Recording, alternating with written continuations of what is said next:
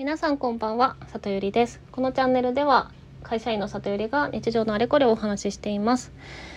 さてえっ、と一応毎日配信であげてたんですけどこの土日ちょっといろいろあってあげれず。はい。まあ、でも自分でね決めたルールでああできなかったって落ち込んでもしょうがないのでちょっと今日から仕切り直しでまた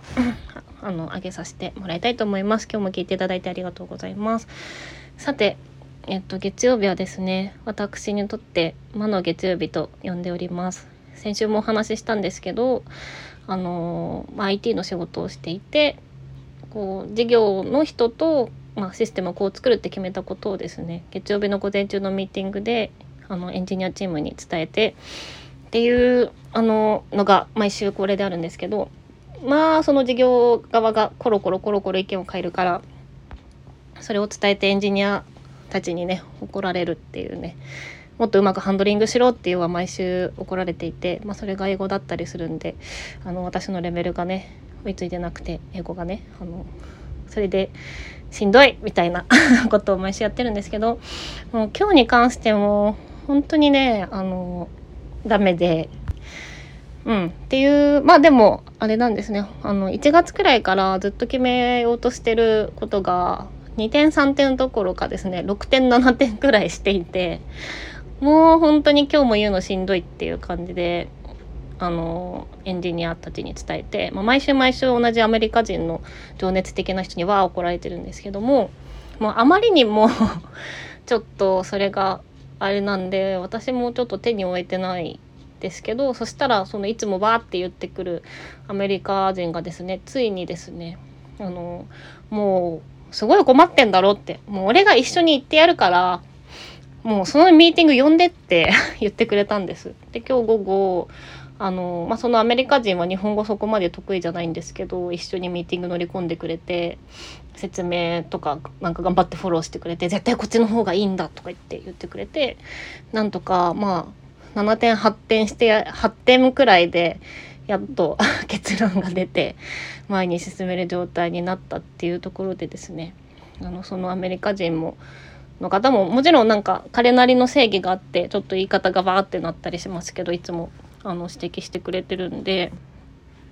それ自体ちょっと言われてるシーンは辛かったりするんですけど感謝はして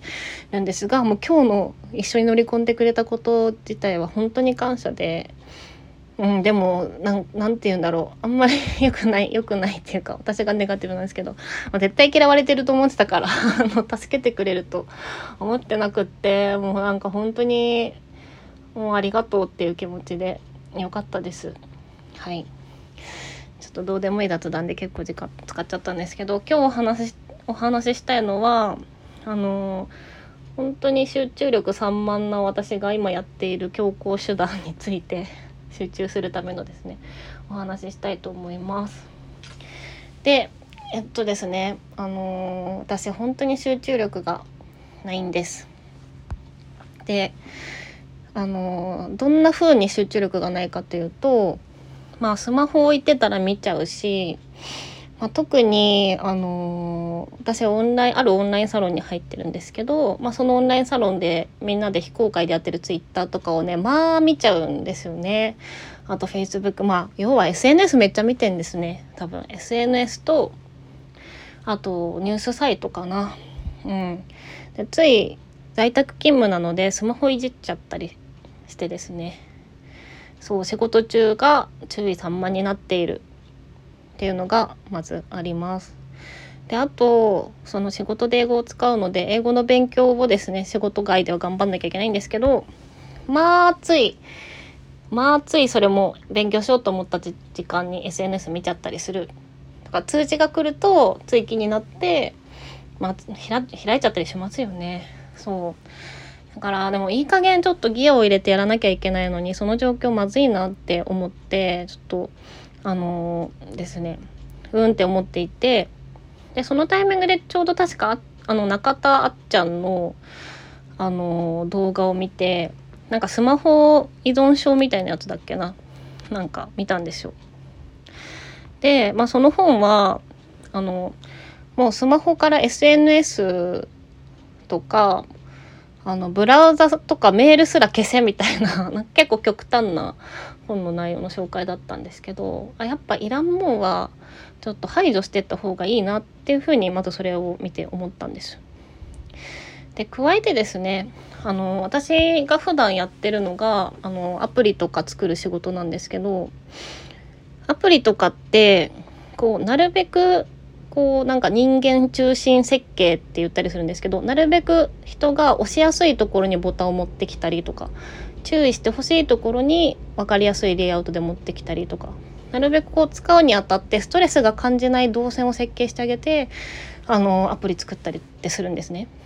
だからもう逆に SNS とかを使うスマホでこう見るのをめちゃめちゃ不便にしちゃえばストレスになって見る回数減るんじゃないかっって思ったんです。なのでいつもやってる頭の中と逆のアプローチをしようって思いました。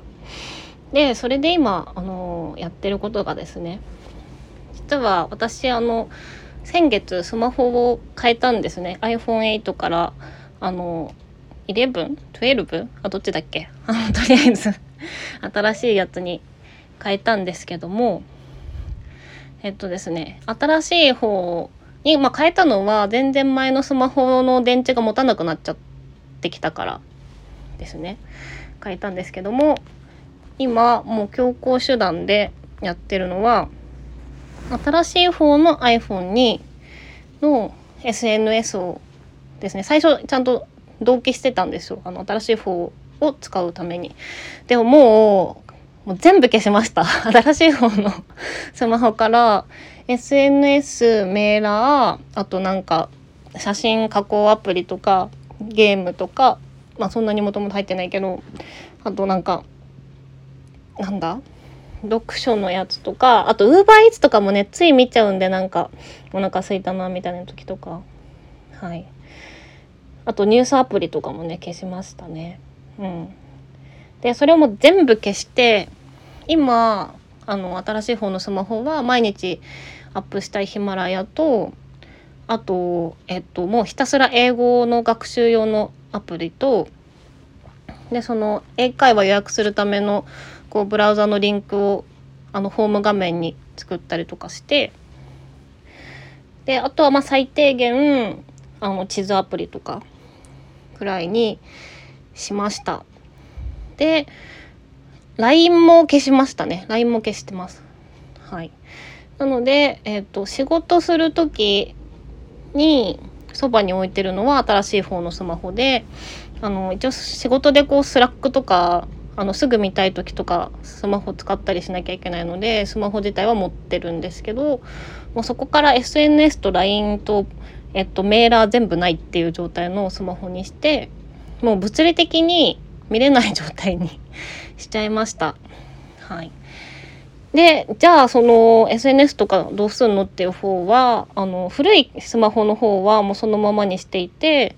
なので Twitter 見たい時 Facebook 見たい時 LINE 見たい時を全部古いスマホの方で見るようにしていてでやっぱもう操作感とかがすでにやっぱ新しい iPhone の方が比べると全然いいので、まあ、触ってるだけでちょっと嫌だなって思うからそこでモチベーションが下がるし画面もちょっとちっちゃいから使いづらいしそうでまあこしかもこれめっちゃすぐ充電切れるからもうこの携帯触るの自体でちょっとテンションが下がるんで、まあ、それでなるべくその SNS とか無駄に開く頻度を下げるようにしています。はい、なので、まあ、仕事中もあの離れた場所に置くか、まあ、一応私が住んでるところにワーキングルームがあったりするのであの新しいスマホしか持ってかないみたいなことをしてます。うんまあ、これで一旦ちょっと集中は保てるようになったんですけど でも結局 LINE と SNS 主要なものを前の携帯のまま使い続けるってねあのまあ、今一旦こうそうですね契約自体はあのダブル契約に一旦なってるんですけどあの新しい方が楽天モバイルの0円のやつなんで。まあこれでも めっちゃ不便ですよね。新しい携帯買ったのに結局2台持ってるって。うんどうなんだろう。なのでちょっとこのままやり続けるかはわからないんですけど一旦強行手段としてこんなことをやってますというご紹介でした。今日も最後まで聞いてもらってありがとうございました。またね